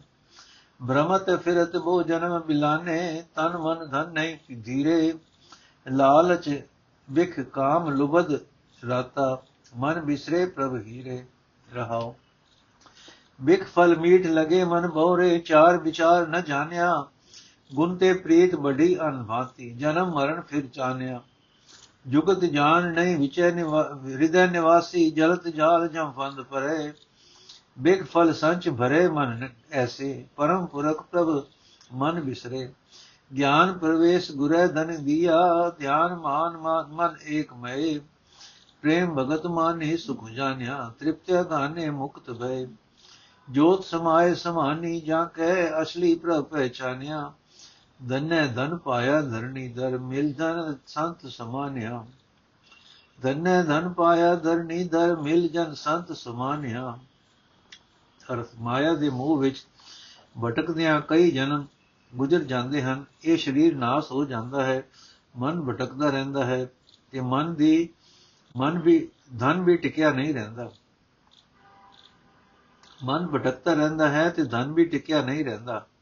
ਲੋਭੀ ਜੀਵ ਜ਼ਹਿਰ ਰੂਪ ਪਦਾਰਥਾਂ ਦੇ ਨਾਨਕ ਲਾਲਚ ਵਿੱਚ, ਕਾਮ ਵਾਸਨਾ ਵਿੱਚ ਰੰਗਿਆ ਰਹਿੰਦਾ ਹੈ। ਇਸ ਦੇ ਮਨ ਵਿੱਚੋਂ ਅਮੋਲਕ ਪ੍ਰਭੂ ਵਿਸਰ ਜਾਂਦਾ ਹੈ। ਰਹਾਓ। ਇਹ ਕਮਲੇ ਮਨ, ਇਹ ਸਰੀਰ, ਇਹ ਜ਼ਹਿਰ ਰੂਪੀ ਫਲ ਤੈਨੂੰ ਮਿਲੇ, ਮਿੱਠੇ ਲੱਗਦੇ ਹਨ। ਤੈਨੂੰ ਸੋਹਣੀ ਵਿਚਾਰ ਨਹੀਂ ਫੁਰਦੀ। ਗੁਣਾ ਵੱਲੋਂ ਹਟ ਕੇ ਚੋਰ, ਹੋਰ ਹੋਰ ਕਿਸਮ ਦੀ ਪ੍ਰੀਤ ਤੇਰੇ ਅੰਦਰ ਵੱਧ ਰਹੀ ਹੈ ਤੇ ਤੇਰਾ ਜਨਮ ਮਰਨ ਦਾ ਤਾਣਾ ਤਣਿਆ ਜਾ ਰਿਹਾ ਹੈ। ਇਹ ਮਨ, ਤੂੰ ਜੀਵਨ ਦੀ ਜੁਗਤ ਸਮਝ ਕੇ ਇਹ ਜੁਗਤ ਆਪਣੇ ਅੰਦਰ ਪੱਕੀ ਨਾ ਕੀਤੀ, ਤ੍ਰਿਸ਼ਨਾ ਵਿੱਚ ਸੜਦੇ, ਤੈਨੂੰ ਜਪਾਂ ਦਾ ਜਾਲ, ਜਨੂੰ ਜਮਾਂ ਦਾ ਜਾਲ, ਜਮਾਂ ਦੇ ਫਾਹੇ ਪੈ ਪੈ ਗਏ ਹਨ। हे ਮਨ, ਤੂੰ ਵਿਖੇ ਰੂਪ ਜ਼ਹਿਰ ਦੇ ਫਲ ਹੀ ਇਕੱਠੇ ਕਰਕੇ ਸਾਂਭਦਾ ਰਿਹਾ ਤੇ ਅਜਿਹਾ ਸਾਂਭਦਾ ਰਿਹਾ ਕਿ ਤੈਨੂੰ ਪਰਮ ਪੁਰਖ ਪ੍ਰਭੂ ਭੁੱਲ ਗਿਆ। ਇਹ ਜਿਸ ਮਨੁੱਖ ਨੂੰ ਗੁਰੂ ਨੇ ਬਿਆਨ ਦਾ ਪ੍ਰਵੇਸ਼ ਰੂਪ ਧਨ ਦਿੱਤਾ ਉਸ ਦੀ ਸੁਰਤ ਪ੍ਰਭੂ ਵਿੱਚ ਜੁੜੀ ਜੁੜ ਗਈ। ਉਸ ਦੇ ਅੰਦਰ ਸ਼ਰਧਾ ਬਣ ਗਈ। ਉਸ ਦਾ ਮਨ ਪ੍ਰਭੂ ਨਾਲ ਇੱਕਮਿਕ ਹੋ ਗਿਆ। ਉਸ ਨੂੰ ਪ੍ਰਭੂ ਦਾ ਪਿਆਰ, ਪ੍ਰਭੂ ਦੀ ਭਗਤੀ ਚੰਗੀ ਲੱਗੀ। ਉਸ ਦੇ ਸੁਖ ਨਾਲ ਸਾਂਝ ਬਣ ਗਈ। ਉਹ ਮਾਇਆ ਵੱਲੋਂ ਚੰਗੀ ਤਰ੍ਹਾਂ ਰਜ ਗਿਆ ਤੇ ਬੰਧਨਾਂ ਤੋਂ ਮੁਕਤ ਹੋ ਗਿਆ। ਜਿਸ ਮਨੁੱਖ ਦੇ ਅੰਦਰ ਪ੍ਰਭੂ ਦੀ ਸਰਵ ਵਿਆਪਕ ਜੋਤ ਟਿਕ ਗਈ ਉਸਨੇ ਮਾਇਆ ਵਿੱਚ ਨਾ ਛੱਲੇ ਜਾਣ ਵਾਲੇ ਪ੍ਰਭੂ ਨੂੰ ਪਛਾਣ ਲਿਆ। ਮੈਂ ਧੰਨੇ ਨੇ ਵੀ ਉਸ ਪ੍ਰਭੂ ਦਾ ਨਾਮ ਰੂਪ ਧਨ ਲੱਭ ਲਿਆ ਹੈ, ਜੋ ਸਾਰੀ ਧਰਤੀ ਦਾ ਆਸਰਾ ਹੈ। ਮੈਂ ਧੰਨਾ ਵੀ ਸੰਤ ਜਨਾਂ ਨੂੰ ਮਿਲ ਕੇ ਪ੍ਰਭੂ ਵਿੱਚ ਲੀਨ ਹੋ ਗਿਆ ਹਾਂ। ਨੋਟ। ਭਗਤ ਜਨਾਂ ਦੀ ਆਪਣੀ ਜ਼ਬਾਨੋਂ ਭਗਤ ਭਗਤ ਧੰਨਾ ਜੀ ਆਪਣੀ ਜ਼ਬਾਨੋਂ ਆਖਦੇ ਹਨ ਕਿ ਮੈਨੂੰ ਗੁਰੂ ਨੇ ਨਾਮ ਧਨ ਦਿੱਤਾ ਹੈ। ਸੰਤਾਂ ਦੀ ਸੰਗਤ ਵਿੱਚ ਮੈਨੂੰ ਧਰਨੀਧਰ ਪ੍ਰਭੂ ਲੱਭਾ ਹੈ। ਪਰ ਸਵਾਰਥੀ ਲੋਕਾਂ ਨੇ ਆਪਣਾ ਧਾਰਮਿਕ ਝੂਲਾ ਅਵਾਨ ਅਣਜਾਣ ਲੋਕਾਂ ਦੇ ਮੋਢੇ ਉੱਤੇ ਪਾਈ ਰੱਖਣ ਵਾਸਤੇ ਇਹ ਕਹਾਣੀ ਚਲਾ ਦਿੱਤੀ ਕਿ ਧੰਨੇ ਨੂੰ ਇੱਕ ਬ੍ਰਾਹਮਣ ਤੋਂ ਇੱਕ ਠਾਕੁਰ ਲੈ ਕੇ ਉਸ ਦੀ ਪੂਜਾ ਕੀਤੀ ਤੇ ਉਸ ਠਾਕੁਰ ਪੂਜਾ ਤੋਂ ਉਸ ਨੂੰ ਪਰਮਾਤਮਾ ਮਿਲਿਆ। ਇਸ ਭੁਲੇਖੇ ਨੂੰ ਦੂਰ ਕਰਨ ਲਈ ਅਤੇ ਭਗਤ ਧੰਨਾ ਜੀ ਦੇ ਸ਼ਬਦ ਦੀ ਅਖੀਰਲੀ ਤੁਕ ਨੂੰ ਚੰਗੀ ਤਰ੍ਹਾਂ ਸਿੱਖਾਂ ਦੇ ਸਾਹਮਣੇ ਸਪਸ਼ਟ ਕਰਨ ਲਈ ਗੁਰੂ ਅਰਜਨ ਸਾਹਿਬ ਜੀ ਦੇ ਨੇ ਅਗਲਾ ਸ਼ਬਦ ਆਪਣੇ ਵੱਲੋਂ ਉਚਾਰ ਕੇ ਦਰਜ ਕੀਤਾ ਹੈ। ਭਗਤ ਬਾਣੀ ਦੇ ਵਿਰੋਧੀ ਧੰਨਾ ਜੀ ਦੇ ਆਸਾ ਰਾਗ ਵਿੱਚ ਦਰਜ ਸ਼ਬਦ ਬਾਰੇ ਇਹੋ ਲਿਖਦੇ ਹਨ, ਤਿੰਨ ਸ਼ਬਦ ਰਾਗ ਆਸਾ ਅੰਦਰ ਆਏ ਹਨ, ਉਹਨਾਂ ਦੀ ਵਨਗੀ ਹੇਠਾਂ ਦਿੱਤੀ ਜਾਂਦੀ ਹੈ। ਪਹਿਲਾ ਸ਼ਬਦ ਭ੍ਰਮਤ ਫਿਰਤ ਬਹੁ ਜਨਮ ਬਿਲਾਨੇ, ਤਨ ਮਨ ਧਨ ਨਹੀਂ ਧੀਰੇ, ਤੋਂ ਆਰੰਭ ਹੁੰਦਾ ਹੈ। ਦੂਜਾ ਜਿਸ ਵਿੱਚ ਭਗਤ ਜੀ ਆਪਣੇ ਗੁਰੂ ਰਾਮਾਨੰਦ ਜੀ ਅੱਗੇ ਬੇਨਤੀ ਜੋਦੜੀ ਕਰਦੇ ਹਨ, ਅੰਤ ਵਿੱਚ ਗੁਸਾਈ ਰਾਮਾਨੰਦ ਜੀ ਦੇ ਮੇਲ ਹੋਣ ਪਰ ਧੰਨੇ ਧਨ ਪਾਇਆ ਧਰਣੀਦਰ ਮਿਲ ਜਨ ਸੰਤ ਸਮਾਨਿਆ ਦੀ ਖੁਸ਼ੀ ਪ੍ਰਗਟ ਕਰਦੇ ਹਨ। ਗੋਬਿੰਦ ਗੋਬਿੰਦ ਗੋਬਿੰਦ ਸੰਗ ਨਾਮ ਦੇਵ ਮਨ ਲੀਣਾ, ਵਾਲੇ ਸ਼ਬਦ ਦਾ ਸਿਲੇਖ ਮਹੱਲਾ ਪੰਜਵਾਂ ਤੋਂ ਆਰੰਭ ਹੁੰਦਾ ਹੈ, ਜਿਸ ਵਿੱਚ ਕਈ ਭਗਤਾਂ ਦਾ ਨਾਮ ਲੈ ਕੇ ਦੱਸਿਆ ਹੈ ਕਿ ਅਮਕੇ ਅਮਕੇ ਨਾਮ ਜਪਣ ਕਰਕੇ ਤਰ ਗਏ। ਪਰ ਉਹਨਾਂ ਭਗਤਾਂ ਨੂੰ ਜਾਤ ਪਾਤ ਦੇ ਪੁਜਾਰੀਆਂ ਨਾਲ ਨਾਲ ਯਾਦ ਕੀਤਾ ਹੈ। ਪਰ ਉਹਨਾਂ ਨੂੰ ਭਗਤ, ਉਹਨਾਂ ਭਗਤਾਂ ਨੂੰ ਜਾਤ ਪਾਤ ਦੇ ਦੁਰੰਦ ਧਰੁਵਿਆਂ ਨਾਲ ਯਾਦ ਕੀਤਾ ਹੈ। ਦੁਰਵਿਆਂ ਨਾਲ ਯਾਦ ਕੀਤਾ ਹੈ। ਸਾਰੇ ਭਗਤਾਂ ਨੂੰ ਗਿਣ ਕੇ ਅਖੀਰ ਸਿੱਟਾ ਹੈ। ਇਹ ਬਿਦ ਸੁਣ ਕੇ ਜਾਟਰੂ ਉਠ ਭਗਤੀ ਲਾਗਾ। ਮਿਲੇ ਪ੍ਰਤਖ ਗੁਸਾਈਆਂ, ਧੰਨਾ ਵਡਵਾਗਾ ਜਾਟਰੇ ਲਈ ਪ੍ਰਤਖ ਗੁਸਾਈਆਂ ਸਵਾਮੀ ਰਾਮਾਨੰਦ ਜੀ। ਪਰ ਇਹ ਸ਼ਬਦ ਭਗਤ ਜੀ ਦੇ ਮੁਖੋਂ ਫਬਦਾ ਨਹੀਂ ਸੀ। ਇਸੇ ਕਰਕੇ ਮਹੱਲਾ ਪੰਜਵਾਂ ਲਿਖਿਆ ਹੈ। ਭਗਤਾਂ ਦੀ ਪ੍ਰਸਿੱਧੀ ਲਈ ਪਿੱਛੋਂ ਵੀ ਉਹਨਾਂ ਦੇ ਨਾਮਾਂ ਪਰ ਉਹਨਾਂ ਦੇ ਸ਼ਰਧਾਲੂ ਰਚਨਾ ਕਰਦੇ ਰਹੇ ਹਨ, ਕਰਦੇ ਰਹਿੰਦੇ ਹਨ। ਭਗਤ ਧੰਨਾ ਦੀ ਦੀ ਬਾਣੀ ਜਿਹਦੇ ਕਈ ਸਿਧਾਂਤ ਗੁਰਮਤ ਵਿਰੁੱਧ ਹਨ। ਇਸ ਸ਼ਬਦ ਵਿੱਚ ਧੰਨਾ ਜੀ ਸਾਫ਼ ਲਫ਼ਜ਼ਾਂ ਵਿੱਚ ਕਹਿ ਰਹੇ ਹਨ ਕਿ ਮੈਨੂੰ ਗੁਰੂ ਨੇ ਨਾਮ ਧਨ ਦਿੱਤਾ ਹੈ। ਪਰ ਪਾਠਕਾਂ ਦੀਆਂ ਨਜ਼ਰਾਂ ਵਿੱਚ ਭਗਤ ਜੀ ਦੇ ਵਰਤੇ ਗੁਰੂ ਪਦ ਦੀ ਕਦਰ ਘਟਾਉਣ ਦੀ ਖਾਤਰ ਵਿਰੋਧੀ ਸੱਜਣ ਜਾਣ ਬੁੱਝ ਕੇ ਲਫ਼ਜ਼ ਗੁਰੂ ਰਾਮਾਨੰਦ ਜੀ, ਗੁਸਾਈ ਰਾਮਾਨੰਦ ਜੀ ਵਰਤ ਰਿਹਾ ਹੈ। ਨਹੀਂ ਤਾਂ ਇਸ ਸ਼ਬਦ ਦਾ ਕੋਈ ਵੀ ਸਿਧਾਂਤ ਗੁਰਮਤ ਦੇ ਵਿਰੁੱਧ ਨਹੀਂ ਹੈ। ਪਤਾ ਨਹੀਂ ਇਹ ਸੱਜਣ ਜੀ ਨੂੰ ਕਿਹੜੇ ਕਈ ਸਿਧਾਂਤ ਗੁਰਮਤ ਵਿਰੁੱਧ ਦਿਸ ਰਹੇ ਹਨ। ਅਗਲੇ ਸ਼ਬਦ ਨੂੰ ਗੁਰੂ ਅਰਜਨ ਸਾਹਿਬ ਦਾ ਸ਼ਬਦ ਮੰਨਣ ਤੋਂ ਸਾਫ਼ ਇਨਕਾਰ ਕੀਤਾ ਗਿਆ ਹੈ, ਭਾਵੇਂ ਇਸ ਦਾ ਸਿਰਲੇਖ ਮਹੱਲਾ ਪੰਜਵਾਂ ਹੈ। ਦਲੀਲ ਬੜੀ ਅਸ਼ਰ ਦਿੱਤੀ ਹੈ ਕਿ ਮਾਂ ਜਾਤ ਪਾਤ ਦੇ ਦਰਵਿਆਂ ਨਾਲ ਭਗਤਾਂ ਨੂੰ ਯਾਦ ਕੀਤਾ ਗਿਆ ਹੈ ਕਿ ਜਿੱਥੇ ਵੀ ਕਿਤੇ ਗੁਰੂ ਸਾਹਿਬ ਨੇ ਕਿਸੇ ਭਗਤ ਦੀ ਜਾਤ ਲਿਖ ਕੇ ਜ਼ਿਕਰ ਕੀਤਾ ਹੈ, ਸਾਡਾ ਇਹ ਵਿਰੋਧੀ ਸੱਜਣ ਉਸ ਸੰਬੰਧ ਤੋਂ, ਸ਼ਬਦ ਤੋਂ ਇਨਕਾਰੀ ਹੋ ਜਾਏਗਾ। ਵੇਖੋ, ਨੀਚ ਜਾਤ ਹਰ ਜਪਤਿਆ ਉਤਮ ਪਦਵੀ ਪਾਏ, ਪੁੱਛੋ ਬਿਦਰ ਦਾਸੀ ਸੁਤੇ, ਕਿਸਨ ਉਤਰਿਆ ਘਰ ਜਿਸ ਜਾਏ। ਰਵਿਦਾਸ ਚਮਾਰ ਉਸਤਤ ਕਰੇ ਹਰ ਕੀਰਤ ਨਿਮਕ ਵਿਖ ਇਕ ਜਾਏ ਪਤਿਤ ਜਾਤ ਉਤਮ ਭਇਆ ਚਾਰ ਵਰਣ ਪਏ ਪਗ ਆਏ ਸੂਈ ਮਹੱਲਾ ਚੌਥਾ ਘਰ ਛੇਵਾ ਨਾਮਾ ਛੀਬਾ ਕਬੀਰ ਜੁਲਾਹਾ ਪੂਰੇ ਗੁਰ ਤੇ ਗਤ ਪਾਈ ਬ੍ਰਹਮ ਕੇ ਬੇਤੇ ਸ਼ਬਦ ਪਛਾਣੈ ਹਉਮੈ ਜਾਤ ਗਵਾਈ ਸੁਰ ਨਰ ਤਿਨ ਕੀ ਬਾਣੀ ਗਾਵੇ ਕੋਈ ਨ ਮਿਟੇ ਭਾਈ ਸਿਰਾਗ ਮਲਤੀ ਜਾਸ ਕਰਿਆ ਅਖੀਲੀ ਤੁਕ ਮਿਲੇ ਪਰ ਤੱਕ ਗੁਸਾਈਆਂ ਧੰਨਾ ਵਡਭਾਗਾ ਲਿਖ ਕੇ ਵਿਰੋਧੀ ਸੱਜਣ ਜੀ ਨੇ ਝਟਪਟ ਨਾਲ ਹੀ ਲਿਖ ਦਿੱਤਾ ਹੈ ਕਿ ਜਾਟਰੋ ਲਈ ਪ੍ਰਤੱਖ ਗੁਸਾਈਆਂ ਸਵਾਮੀ ਰਾਮਾਨੰਦ ਜੀ, ਰਾਮਾਨੰਦ ਸੀ। ਸੱਜਣ ਜੀ, ਗੁਰਮਤ ਦੇ ਵਿਰੁੱਧ ਮਨ ਘੜਤ ਕਹਾਣੀਆਂ ਤੋਂ ਬੇਮੁਸ਼, ਬੇਸ਼ੱਕ ਮੋੜੋ, ਪਰ ਇਹ ਦਲੀਲ ਬਾਜ਼ੀ ਕੋਜੀ ਤੇ ਖੋਟੀ ਹੈ ਕਿ ਗੁਰੂ ਸਾਹਿਬ ਦੇ ਸ਼ਬਦਾਂ ਵਿੱਚ ਆਏ ਲਫ਼ਜ਼ ਗੁਸਾਈ ਦਾ ਅਰਥ ਵੀ ਗੁਸਾਈ ਰਾਮਾਨੰਦ ਜੀ ਹੀ ਕਰੋਗੇ। ਹੋ ਗੁਸਾਈ ਦਾ ਪਹਿਲਵਾਨੜਾ, ਮੈਂ ਗੁਰਮਿਲ ਉੱਚ ਦੁਮਾਰੜਾ। ਸਭ ਹੋਈ ਛਿੰਝ ਇਕੱਠੀਆਂ ਦੇ ਬੈਠਾ ਵੇਖੇ ਆਪ ਜਿਉ ਸ੍ਰੀ ਰਾਗ ਮਹੱਲਾ ਪੰਜਵਾਂ। ਮਹੱਲਾ, ਪਹਿਲਾ ਤਾਂ ਮਹੱਲਾ ਪੰਜਵਾਂ ਸਿਰਲੇਖ ਹੁੰਦਿਆਂ ਵੀ ਇਸ ਸ਼ਬਦ ਨੂੰ ਗੁਰੂ ਅਰਜਨ ਸਾਹਿਬ ਦਾ ਸ਼ਬਦ ਮੰਨਣ ਤੋਂ ਇਨਕਾਰ ਕੀਤਾ ਹੈ। ਫਿਰ ਇਸ ਨੂੰ ਭਗਤ ਧੰਨਾ ਜੀ ਦਾ ਵੀ ਨਹੀਂ ਮੰਨਿਆ ਤੇ ਇਹ ਆਖ ਦਿੱਤਾ ਹੈ ਕਿ ਇਹ ਸ਼ਬਦ ਭਗਤ ਜੀ ਦੇ ਮੁਖੋਂ ਫਬਦਾ ਨਹੀਂ। ਇਸੇ ਕਰਕੇ ਮਹੱਲਾ ਪੰਜਵਾਂ ਲਿਖਿਆ ਹੈ। ਵਕਤਾਂ ਦੀ ਪ੍ਰਸਿੱਧੀ ਲਈ ਪਿੱਛੋਂ ਵੀ ਉਹਨਾਂ ਦੇ ਨਾਮਾਂ ਪਰ ਉਹਨਾਂ ਦੇ ਸ਼ਰਧਾਲੂ ਰਚਨਾ ਕਰਦੇ ਰਹਿੰਦੇ ਸਨ। ਇੱਥੇ ਵਿਰੋਧੀ ਸੱਜਣ ਕਹਾਣੀ ਘਾੜਿਆਂ ਦੀ ਕਹਾਣੀ ਦਾ ਹੀ ਆਸਰਾ ਲੈ ਕੇ ਕਹਿ ਰਿਹਾ ਹੈ ਕਿ ਭਗਤ ਤਾਂ ਕਿਤੇ ਕਿਤੇ ਰਹੇ, ਹੋਲੇ ਹੋਲੇ ਮੇਲ ਦੇ ਬੰਦਿਆਂ ਦੀ ਰਚਨਾ ਵੀ ਕਿਸੇ ਢੰਗ ਨਾਲ ਸ਼੍ਰੀ ਗੁਰੂ ਸਾਹਿਬ ਵਿੱਚ ਦਰਜ ਕਰ ਲਈ ਗਈ ਸੀ। ਪਾਠਕ ਸੱਜਣ ਅਗਲੇ ਸ਼ਬਦ ਦੇ ਅਰਥ ਤੇ ਉਸ ਦੀ ਵਿਆਖਿਆ ਧਿਆਨ ਨਾਲ ਪੜਨ ਮਹਲਾ ਪੰਜਵਾਂ। ਗੋਬਿੰਦ ਗੋਬਿੰਦ ਗੋਬਿੰਦ ਸੰਗ ਨਾਮ ਦਿਓ ਮਨ ਲੀਣਾ। ਆਠ ਨਾਮ ਕੋ ਛਿਪਰੋ ਹੋਇਓ ਹਰਖ ਲਖੀਣਾ ਰਹਾਓ। ਬੁੰਨਾ ਤੰਨਾ ਤਿਆਗ ਕੈ ਪ੍ਰਿਤ ਚਰਨ ਕਬੀਰਾ। ਨੀਚ ਫੁਲ ਫੁਲਾ ਜੁਲਾ ਹਰਾ ਭਇ ਗੁਨੀਆ ਗਹੀਰਾ ਰਵਿਦਾਸ ਢੋਵੰਤਾ ਢੋਰ ਨੇ ਚਿੰਤਿਆ ਕੀ ਮਾਇਆ। ਪ੍ਰਗਟ ਹੋਆ ਸਾਨ ਸੰਗ ਹਰ ਦਰਸ਼ਨ ਪਾਇਆ। ਸੈਨ ਨਾਈ ਬੁਤਕਾਰਿਆ ਉਹ ਘਰ ਘਰ ਸੁਨਿਆ। ਹਿਰਦੈ ਵਸਿਆ ਭਾਰ ਬ੍ਰਹਮ ਭਗਤਾ ਮੈਂ ਗਨਿਆ।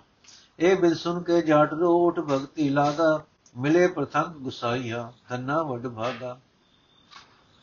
ਅਰਥ ਭਗਤ ਨਾਮਦੇਵ ਜੀ ਦਾ ਮਨ ਸਦਾ ਪਰਮਾਤਮਾ ਨਾਲ ਜੁੜਿਆ ਰਹਿੰਦਾ ਸੀ। ਉਸ ਉਸ ਹਰ ਵੇਲੇ ਦੀ ਯਾਦ ਦੀ ਬਰਕਤ ਨਾਲ ਅੱਧੀ ਕੋਡੀ ਦਾ ਗਰੀਬ ਛਿੰਬਾ ਮਾਨੋ ਲਖਮਤੀ ਬਣ ਗਿਆ, ਕਿਉਂਕਿ ਉਸ ਨੂੰ ਕਿਸੇ ਦੀ ਮੁਤਾਜੀ ਨਾ ਰਹੀ ਰਹਾਓ ਕਪੜਾ ਉਣਨ ਤਾਣਾ ਕਰਨ ਦੀ ਲਗਨ ਛੱਡ ਕੇ ਕਬੀਰ ਨੇ ਪ੍ਰਭੂ ਚਰਨਾਂ ਨਾਲ ਲਗਨ ਲਾ ਲਈ, ਨੀਵੀਂ ਜਾਤ ਦਾ ਗਰੀਬ ਜੁਲਾਹਾ ਵੀ ਗੁਣਾ ਦਾ ਸਮੁੰਦਰ ਬਣ ਗਿਆ। ਰਵਿਦਾਸ ਪਹਿਲਾਂ ਨਿਤ ਮੋਏ ਪਸ਼ੂ, ਹੋਏ ਪਸ਼ੂ ਢੋਂਦਾ ਸੀ, ਪਰ ਜਦੋਂ ਉਸਨੇ ਮਾਇਆ ਦਾ ਮੋਹ ਛੱਡ ਦਿੱਤਾ, ਸਾਧ ਸੰਗਤ ਵਿੱਚ ਰਹਿ ਕੇ ਉੱਚਾ ਹੋ ਗਿਆ ਉਸ ਨੂੰ ਪਰਮਾਤਮਾ ਦਾ ਦਰਸ਼ਨ ਹੋ ਗਿਆ। ਸੈਣ ਜਾਤ ਦਾ ਨਾਈ ਲੋਕਾਂ ਦੀਆਂ ਬੁੱਤੀਆਂ ਕੱਢਣ ਵਾਲਾ ਸੀ। ਉਸ ਦੀ ਦੇ ਘਰ ਘਰ ਸੋਭਾ ਹੋ ਤੁਰੀ। ਉਸ ਦੇ ਹਿਰਦੇ ਵਿੱਚ ਪਰਮਾਤਮਾ ਵਸ ਪਿਆ ਤੇ ਉਹ ਭਗਤਾਂ ਵਿੱਚ ਗਿਣਿਆ ਜਾਣ ਲੱਗ ਪਿਆ। ਇਸ ਤਰ੍ਹਾਂ ਦੀ ਗੱਲ ਸੁਣ ਕੇ ਗਰੀਬ ਧੰਨਾ ਜੱਟ ਵੀ ਉੱਠ ਕੇ ਭਗਤੀ ਕਰਨ ਲੱਗਾ। ਉਸ ਨੂੰ ਪ੍ਰਮਾਤਮਾ ਦਾ ਸਾਖਿਆਤ ਦਰਸ਼ਨ ਹੋ ਦੀਦਾਰ ਹੋਇਆ ਤੇ ਉਹ ਵੱਡੇ ਭਾਗਾਂ ਵਾਲਾ ਬਣ ਗਿਆ। ਟੋਟ ਇਹ ਸ਼ਬਦ ਤੋਂ ਪਹਿਲੇ ਸ਼ਬਦ ਦਾ ਸਿਰਲੇਖ ਹੈ, ਆਸਾ ਬਾਣੀ ਭਗਤ ਧੰਨੇ ਕੀ। ਇਸ ਸਿਰਲੇਖ ਹੇਠ ਤਿੰਨ ਸ਼ਬਦ ਹਨ, ਪਰ ਇਸ ਦੂਜੇ ਸ਼ਬਦ ਦਾ ਇੱਕ ਹੋਰ ਨਵਾਂ ਸਿਰਲੇਖ ਹੈ, ਮਹੱਲਾ ਪੰਜਵਾਂ। ਇਸ ਦਾ ਭਾਵ ਇਹ ਹੈ ਕਿ ਇਹਨਾਂ ਤਿੰਨਾਂ ਸ਼ਬਦਾਂ ਵਿੱਚੋਂ ਇਹ ਦੂਜਾ ਸ਼ਬਦ ਗੁਰੂ ਅਰਜਨ ਸਾਹਿਬ ਦਾ ਆਪਣਾ ਉਚਾਰਿਆ ਹੋਇਆ ਹੈ। ਇਸ ਵਿੱਚ ਉਹਨਾਂ ਨੇ ਲਫ਼ਜ਼ ਨਾਨਕ ਅਖੀਰ ਤੇ ਨਹੀਂ ਵਰਤਿਆ। ਭਗਤਾਂ ਦੇ ਸ਼ਬਦਾਂ ਸ਼ਲੋਕਾਂ ਦੇ ਸੰਬੰਧ ਵਿੱਚ ਉਚਾਰੇ ਹੋਏ ਹੋਰ ਵੀ ਐਸੇ ਵਾਕ ਮਿਲਦੇ ਹਨ ਜਿੱਥੇ ਉਹਨਾਂ ਨਾਨਕ ਲਫ਼ਜ਼ ਨਹੀਂ ਵਰਤਿਆ। ਵੇਖੋ ਸ਼ਲੋਕ ਫਰੀਦ ਜੀ 75 ਨੰਬਰ ਤੇ 82 83 105 108 109 110 ਤੇ 111 ਨੰਬਰ। ਸਿਰਲੇਖ ਮਹੱਲਾ ਪੰਜਵਾਂ, ਇਸ ਖਿਆਲ ਬਾਰੇ ਕਿਸੇ ਸ਼ੱਕ ਦੀ ਗੁੰਜਾਇਸ਼ ਨਹੀਂ ਕਿ ਕਹਿਣ, ਕਿ ਰਹਿਣ ਦਿੰਦਾ ਹੈ। ਇਸ ਖਿਆਲ ਬਾਰੇ ਕਿਸੇ ਸ਼ੱਕ ਦੀ ਗੁੰਜਾਇਸ਼ ਨਹੀਂ ਰਹਿਣ ਦਿੰਦਾ ਕਿ ਇਸ ਦੇ ਉਚਾਰਨ ਵਾਲੇ ਸ਼੍ਰੀ ਗੁਰੂ ਅਰਜਨ ਸਾਹਿਬ ਜੀ ਹਨ। ਆਸਾ ਰਾਗ ਵਿੱਚ ਗੁਰੂ ਅਰਜਨ ਸਾਹਿਬ ਦੇ ਆਪਣੇ ਸਿਰਫ ਸ਼ਬਦ ਹੀ 163 ਹਨ। ਵੇਖੋ 1430 ਸਫੇ ਵਾਲੀ ਬੀੜ ਪੰਨਾ 300 ਤੇ 411 ਵਿੱਚ ਇਹ ਸ਼ਬਦ ਧੰਨੇ ਭਗਤ ਦੇ ਸ਼ਬਦਾਂ ਵਿੱਚ ਕਿਉਂ ਦਰਜ ਕੀਤਾ ਗਿਆ? ਸ਼ਬਦ ਦੀ ਅਖੀਰਲੀ ਤੁਕ ਵਿੱਚ ਲਫ਼ਜ਼ ਨਾਨਕ ਦੀ ਥਾਂ ਧੰਨਾ ਕਿਉਂ ਵਰਤਿਆ ਹੈ? ਇਸ ਦਾ ਉੱਤਰ ਸਾਫ਼ ਹੈ। ਫਰੀਦ ਜੀ ਦੇ ਸ਼ਲੋਕਾਂ ਵਿੱਚ ਗੁਰੂ ਅਰਜਨ ਸਾਹਿਬ ਨੇ ਕੁਝ ਸ਼ਲੋਕ ਫਰੀਦ ਦੇ ਨਾਮ ਹੇਠ ਉਚਾਰੇ ਹਨ। ਉਹਨਾਂ ਦੀ ਪਛਾਣ ਸਿਰਫ ਇਹ ਹੀ ਹੈ ਕਿ ਉਹਨਾਂ ਉੱਤੇ ਸਿਰਲੇਖ ਮਹੱਲਾ ਪੰਜਵਾਂ ਲਿਖਿਆ ਹੈ। ਉਹ ਸ਼ਲੋਕ ਫਰੀਦ ਜੀ ਦੇ ਉਚਾਰੇ ਸ਼ਲੋਕਾਂ ਨਾਲ ਸੰਬੰਧ ਰੱਖਦੇ ਹਨ। ਇਸੇ ਤਰ੍ਹਾਂ ਗੁਰੂ ਅਰਜਨ ਦੇਵ ਜੀ ਦਾ ਉਚਾਰਿਆ ਇਹ ਸ਼ਬਦ ਧੰਨੇ ਭਗਤ ਨਾਲ ਸੰਬੰਧ ਰਚਦਾ, ਰੱਖਦਾ ਹੈ। ਉਹ ਸੰਬੰਧ ਕੀ ਹੈ? ਇਹ ਲੱਭਣ ਵਾਸਤੇ ਸ਼ਬਦ ਦੇ ਚੌਥੇ ਕੰਨ ਦੀ ਬੰਦ ਦੀ ਪਹਿਲੀ ਤੁਕ ਗੋ ਨਾਲ ਪੜੋ ਇਸ ਵਿਦ ਸੁਣ ਕੇ, ਇਹ ਵਿਦ ਸੁਣ ਕੇ ਜਾਟਰੂ ਉਠ ਭਗਤੀ ਲਾਗਾ। ਕੀ ਸੁਣ ਕੇ? ਇਸ ਪਸੰਦ ਦਾ ਉੱਤਰ ਪਾਠਕ ਨੂੰ ਹਰ ਇੱਕ ਬੰਦ ਪੜਨ ਤੋਂ ਮਿਲੇਗਾ। ਸੋ ਹਰ ਇੱਕ ਬੰਦ ਪੜ ਕੇ ਇਹ ਵਿਦ ਵਾਲੀ ਤੁਕ ਨਾਲ ਰਲਾਓ। ਤੰਨੇ ਨੇ ਨਾਮਦੇਵ ਦੀ ਸੋਭਾ ਸੁਣੀ, ਕਬੀਰ ਦਾ ਹਾਲ ਹਾਲ ਸੁਣਿਆ, ਰਵਿਦਾਸ ਦੀ ਚਰਚਾ ਸੁਣੀ ਤੇ ਸੈਣ ਨਾਈ ਦਾ ਉੱਚਾ ਮਰਾਤਵਾ ਸੁਣਿਆ। ਇਹ ਸੁਣ ਕੇ ਉਸ ਨੂੰ ਵੀ ਚਾਉ ਪੈਦਾ ਹੋਇਆ ਭਗਤੀ ਕਰਨ ਦਾ। ਇਸ ਸ਼ਬਦ ਨੂੰ ਭਗਤੀ ਵਿੱਚ ਰੰਗਣ ਵਾਲੇ ਇਸ ਸ਼ਬਦ ਨੂੰ ਜਾਣ ਬੁੱਝ ਕੇ ਦੰਨੇ ਭਗਤ ਦੀ ਬਾਣੀ ਵਿੱਚ ਦਰਜ ਕਰਨ ਤੋਂ ਸਾਫ਼ ਸਾਬਤ ਹੁੰਦਾ ਹੈ ਕਿ ਉਸ ਵੇਲੇ ਦੰਨਾ ਜੀ ਦੇ ਭਗਤੀ ਵਿੱਚ ਲੱਗਣ ਬਾਰੇ ਅਣਜਾਣ ਲੋਕਾਂ ਵਿੱਚ ਸਵਾਰਥੀ, ਮੂਰਤੀ ਪੂਜਕ, ਪੰਡਿਤ ਲੋਕਾਂ ਨੇ ਮਨ ਘੜਤ ਕਹਾਣੀਆਂ ਉਡਾਈਆਂ ਹੋਈਆਂ ਸਨ। ਉਹਨਾਂ ਕਹਾਣੀਆਂ ਦੀ ਜ਼ੋਰਦਾਰ ਤਰਦੀਦ ਇਸ ਸ਼ਬਦ ਵਿੱਚ ਕੀਤੀ ਗਈ ਹੈ। ਲਿਖਿਆ ਹੈ ਕਿ ਧੰਨੇ ਦੇ ਪ੍ਰਭੂ ਭਗਤੀ ਵਿੱਚ ਰੰਗਣ ਲੱਗਣ ਦਾ ਅਸਲ ਕਾਰਨ ਹੀ ਨਾਮਦੇਵ ਕਬੀਰ ਰਵਿਦਾਸ ਤੇ ਸੈਣ ਦੀ ਸੁਣੀ ਹੋਈ ਸ਼ੋਭਾ। ਜੇ ਅਸਾਂ ਗੁਰੂ ਗ੍ਰੰਥ ਸਾਹਿਬ ਦੀ ਬਾਣੀ ਤੋਂ ਸਹੀ ਰਾਹ ਲੱਭਣਾ ਹੈ, ਤਾਂ ਲੋਕਾਂ ਦੀਆਂ ਲਿਖੀਆਂ ਸਾਖੀਆਂ ਨੂੰ ਰਲਾ ਕੇ ਸ਼ਬਦ ਦੇ ਅਰਥ ਕਰਨ ਦੇ ਥਾਂ ਸਿੱਧਾ ਸ਼ਬਦ ਦਾ ਹੀ ਆਸਰਾ ਲਿਆ ਕਰੀਏ, ਨਹੀਂ ਤਾਂ ਬਹੁਤ ਵਾਰੀ ਟਪਲਾ ਲੱਗ ਜਾਂਦਾ ਹੈ। ਜੇ ਧੰਨੇ ਭਗਤ ਨੇ ਪੱਥਰ ਪੂਜ ਕੇ ਰੱਬ ਲੱਭਾ ਹੁੰਦਾ ਤਾਂ ਇਸ ਦਾ ਭਾਵ ਇਹ ਨਿਕਲਦਾ ਕਿ ਪੱਥਰ ਪੂਜ ਕੇ ਰੱਬ ਨੂੰ ਮਿਲਣ ਵਾਲੇ ਦੀ ਬਾਣੀ ਦਰਜ ਕਰਕੇ ਗੁਰੂ ਅਰਜਨ ਸਾਹਿਬ ਇਸ ਅਸੂਲ ਨੂੰ ਪ੍ਰਵਾਨ ਕਰ ਬੈਠੇ ਹਨ ਕਿ ਪੱਥਰ ਪੂਜਿਆਂ ਦੀ, ਪੂਜਿਆਂ ਵੀ ਰੱਬ ਮਿਲ ਸਕਦਾ ਹੈ। ਪਰ ਉਹਨਾਂ ਦਾ ਆਪਣਾ ਹੁਕਮ ਇਹੋ ਹੈ, ਜਿਸ ਪਾਹਨ ਕੋ ਠਾਕੁਰ ਕਹਤਾ, ਉਹ ਪਾਹਨ ਲੈ ਉਸਕੋ ਡੁਬਤਾ। ਗੁਨਾਹਰ ਲੂਣ ਹਰਾਮੀ, ਪਾਹਨ ਨਾਮ ਨ ਪਾਰ ਗ੍ਰਾਮੀ, ਸੂਈ ਮਹਲਾ ਪੰਜਵਾ। ਰੇ ਚਿਤ ਚੇਤਸ ਕੀ ਨ ਦਿਆਲ ਦਮੋਦਰ ਬਿਰਹਿ ਬਿਬੈ ਨ ਜਾਣਸ ਕੋਈ ਜੇ ਧਾਵੇ ਬ੍ਰਹਮੰਡ ਖੰਡ ਕੋ ਕਰਤਾ ਕਰੇ ਸੋਈ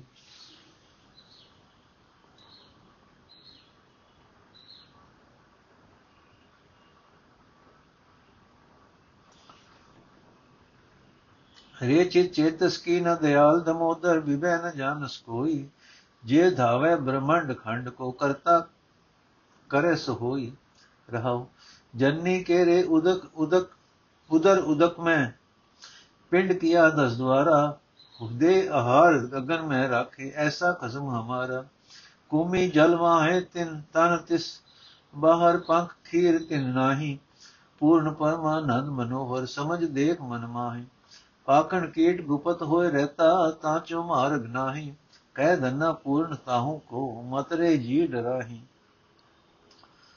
ਅਰਥ, ਹੈ ਮੇਰੇ ਮਨ, ਦਇਆ ਦੇ ਘਰ ਪਰਮਾਤਮਾ ਨੂੰ ਤੂੰ ਕਿਉਂ ਨਹੀਂ ਸਿਮਰਦਾ? ਵੇਖੀ ਤੂੰ ਕਿਸੇ ਹੋਰ ਦੇ ਆਸ ਨਾ ਲਾਈ ਰੱਖੀ। ਜੇ ਤੂੰ ਸਾਰੀ ਸ੍ਰਿਸ਼ਟੀ ਦੇ ਦੇਸ਼ਾਂ ਪ੍ਰਦੇਸ਼ਾਂ ਵਿੱਚ ਵੀ ਭਟਕਦਾ ਫਿਰੇਗਾ, ਤਾਂ ਵੀ ਉਹੀ ਕੁਝ ਹੋਵੇਗਾ ਜੋ ਕਰਤਾਰ ਕਰੇਗਾ। ਰਹਾਓ। ਮਾਂ ਦੇ ਪੇਟ ਦੇ ਜਲ ਵਿੱਚ ਉਸ ਪ੍ਰਭੂ ਨੇ ਸਾਡਾ 10 ਸੋਤਾਂ ਵਾਲਾ ਸਰੀਰ ਬਣਾ ਦਿੱਤਾ। ਖੁਰਾਕ ਦੇ ਕੇ ਮਾਇਆ ਦੇ ਪੇਟ ਦੀ ਅੱਗ ਵਿੱਚ ਉਹ ਸਾਰੀ ਸਾਡੀ ਰੱਖਿਆ ਕਰਦਾ ਹੈ। ਵੇਖ, ਹੈ ਮਨ, ਉਹ ਸਾਡਾ ਮਾਲਕ ਕਿਹੋ ਜਿਹਾ ਦਿਆਲ ਹੈ। ਕੁਝ ਕੱਛੂ ਕੁੰਮੀ ਪਾਣੀ ਵਿੱਚ ਰਹਿੰਦੀ ਹੈ। ਉਸ ਦੇ ਬੱਚੇ ਬਾਹਰ ਰੇਤੇ ਉੱਤੇ ਰਹਿੰਦੇ ਹਨ। ਨਾ ਬੱਚਿਆਂ ਨੂੰ ਖੰਭ ਹਨ ਕਿ ਉੱਡ ਕੇ ਕੁਝ ਖਾ ਲੈਣ। ਨਾ ਕੁਝ ਕੱਛੂ ਕੰਮੀ ਨੂੰ ਬਣ ਬਣ ਹਨ, ਥਣ ਹਨ ਕਿ ਬੱਚਿਆਂ ਨੂੰ ਦੁੱਧ ਪਿਆਵੇ। ਪਰ ਹੈ ਜਿੰਦੇ, ਮਨ ਵਿੱਚ ਵਿਚਾਰ ਕੇ ਦੇਖ, ਉਹ ਸੁੰਦਰ ਪਰਮਾਨੰਦ ਪੂਰਨ ਪ੍ਰਭੂ ਉਹਨਾਂ ਦੀ ਪਾਲਣਾ ਕਰਦਾ ਹੈ। ਪੱਥਰ ਵਿੱਚ ਕੀੜਾ ਲੁਕਿਆ ਹੋਇਆ ਰਹਿੰਦਾ ਹੈ। ਪੱਥਰ ਵਿੱਚੋਂ ਬਾਹਰ ਜਾਣ ਲਈ ਉਸ ਦਾ ਕੋਈ ਰਾਹ ਨਹੀਂ, ਪਰ ਉਸ ਦਾ ਪਾਲਣ ਵਾਲਾ ਵਾਲਾ ਵੀ ਪੂਰਨ ਪਰ ਪਰਮਾਤਮਾ ਹੈ। ਦੰਨਾ ਆਖਦਾ, ਹੈ ਜਿੰਦੇ, ਤੂੰ ਵੀ ਨਾ ਕਰ। ਤੂੰ ਵੀ ਨਾ ਡਰ। ਨੋਟ, ਇਸ ਇਹ ਤਿੰਨੇ ਸ਼ਬਦ ਰਾਗ ਆਸਾ ਵਿੱਚ ਹਨ। ਪਹਿਲਾ ਤੇ ਤੀਜਾ ਸ਼ਬਦ ਦੰਨਾ ਜੀ ਦੇ ਹਨ। ਇੱਥੇ ਕੋਈ ਵੀ ਸਿਧਾਂਤ ਗੁਰਮਤ ਦੇ ਵਿਰੁੱਧ ਨਹੀਂ ਦਿਸ ਰਹੇ। ਵਾਹਿਗੁਰੂ ਜੀ ਕਾ ਖਾਲਸਾ, ਵਾਹਿਗੁਰੂ ਜੀ ਕੀ ਫਤਿਹ। ਅੱਜ ਦਾ ਐਪੀਸੋਡ ਇੱਥੇ ਸਮਾਪਤ ਜੀ। ਅਗਲਾ ਸ਼ਬਦ ਅਸੀਂ ਕੱਲ ਦੇ ਐਪੀਸੋਡ ਵਿੱਚ ਲਵਾਂਗੇ। ਵਾਹਿਗੁਰੂ ਜੀ ਕਾ ਖਾਲਸਾ, ਵਾਹਿਗੁਰੂ ਜੀ ਕੀ ਫਤਿਹ।